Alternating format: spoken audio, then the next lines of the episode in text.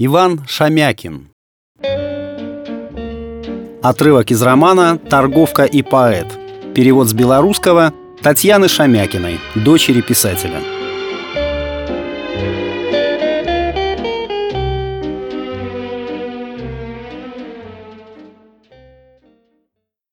Коль прошел от железной дороги шагов сто. Она боялась кричать «тру», чтобы конь не побежал. Такое иногда случается. Но этот ученый услышал, что за ним бегут, и остановился сам. Ольга стояла у саней и смотрела, как они подходят. Охранники и ее спутник. Друзька снизу вверх заглядывал под очки и что-то горячо доказывал. Достал свои бумаги, протянул немцу, но тот передал их переводчику. Слышно было, как длинный, своим тоненьким, будто девичьим голоском бойко лопотал по-немецки, переводил. Они приблизились. У переводчика не только голос, но и лицо было точно девичье, детское. Несмотря на такой неимоверный рост, это был еще мальчик, лет, наверное, семнадцати. Но у него нехорошо, очень зло кривились губы, и пальцы сжимались в кулаки, будто он с трудом сдерживал себя, чтобы не ткнуть Друзьке кулаком в лицо. Друзька возмутился. «Своим не верите! Таким документам! Ты посмотри, кем подписано мое удостоверение!» «Если ты полицейский, то знаешь, что документы у бандитов всегда в порядке!» Уже более примирительно сказал юнец и услужливо перевел немцу свои слова. Тот одобрил. «О, яволь!» Ольга подумала.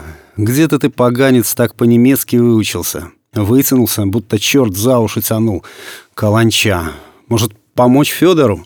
Нет, не хотелось ей почему-то ни просить, ни доказывать ничего, ни тем более улыбаться или шутить, пускать в ход своей чарой. Она то ли не чувствовала еще опасности, то ли не верила, что ее можно избежать. Немец, подойдя к коню, почему-то внимательно осмотрел хомут, потрогал подхомутник. Переводчик поднял мешок с сеном, на котором они сидели, и как-то брезгливо, пренебрежительно выбросил его из саней, отчего Друзька даже побелел. Но Ольгу это мало тронуло. Немец обошел вокруг коня и направился к ней. Она отступила шага три с дороги в снег, подумав, не хочет ли он ее обыскать. Нет, немец показал пальцами на мешки и швейную машинку. «Что в мешках?» — спросил очкарик. «Я же тебе сказал, что в мешках. Барахло. Едем к своим, чтобы пожениться». Друзька попробовал улыбнуться. «Нужны же подарки». «Развяжи». «Так тебе хочется посмотреть мои мешки? Эх ты, интеллигентный парень, своему не веришь!» Переводчик покраснел, и губы его скривились уже не зло, а как-то обиженно. «Он ножом сейчас попорит твои мешки, тогда узнаешь. Не ломайся!» Немец удивился, что последних слов переводчик не перевел, и терпеливо ждал. А тот начал что-то говорить, но Ольга поняла, не то переводит. Друзька решительно вскочил на сани, будто намеревался говорить речь. «Какой развязывать?» «Любой. Если он начнет развязывать мой мешок, я брошу гранату», — подумала Ольга без страха. Так спокойно, что удивилась сама. Только одно немного беспокоило. Куда ее лучше бросить? Решила в сани, под ноги Друзьки. Для размаха еще отступила. О том, куда спрятаться самой, не думала. Друзька схватил свой мешок, зубами развязал узел на веревке, потому что пальцы не гнулись от холода или от волнения, перевернул мешок и зло вытряс все, что было в нем, на сани. На миг Ольга даже забыла о гранате, ошеломленная.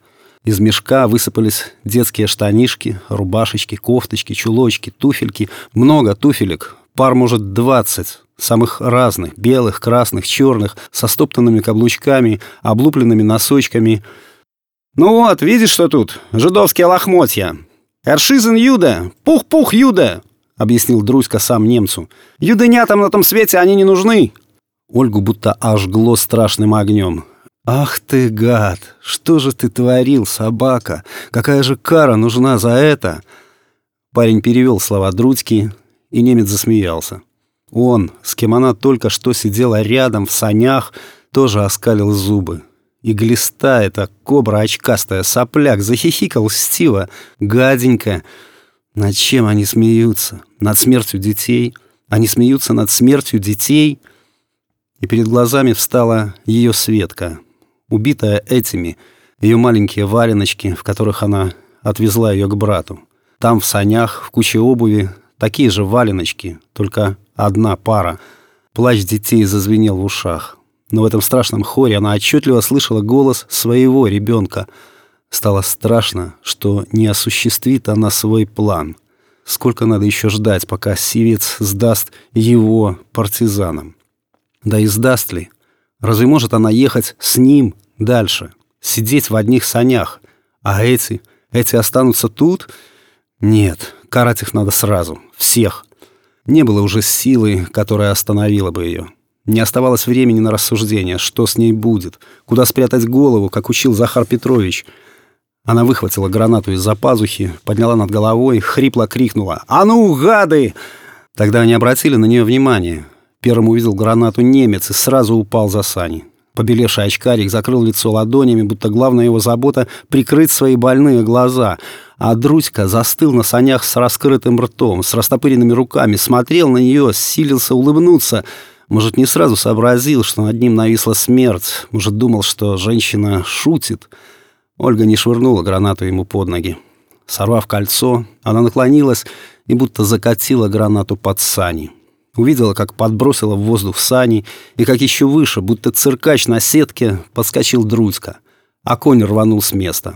Ольга даже успела подумать: хорошо, что коня не зацепила, на коне она быстрее удерет отсюда.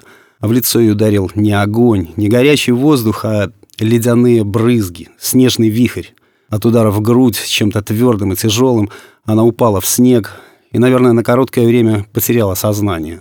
Пришла в себя, услышала шум, будто гудел в грозу бор или шел поезд.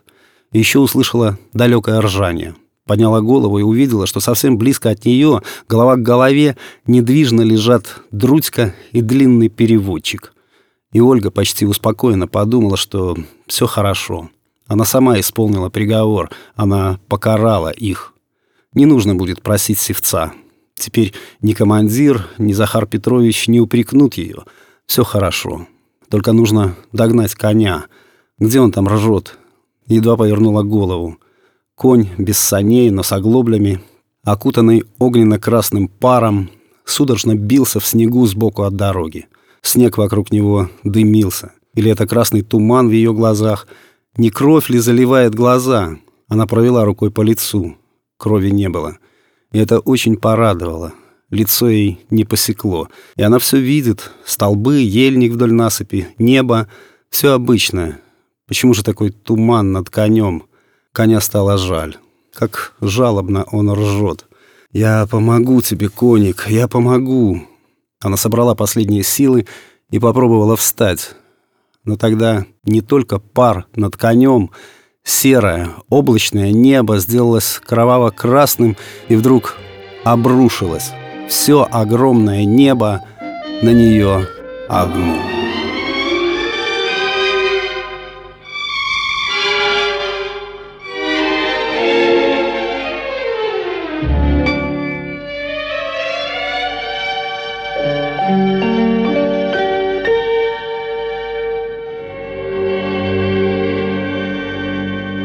Текст читал Сергей Краснобород.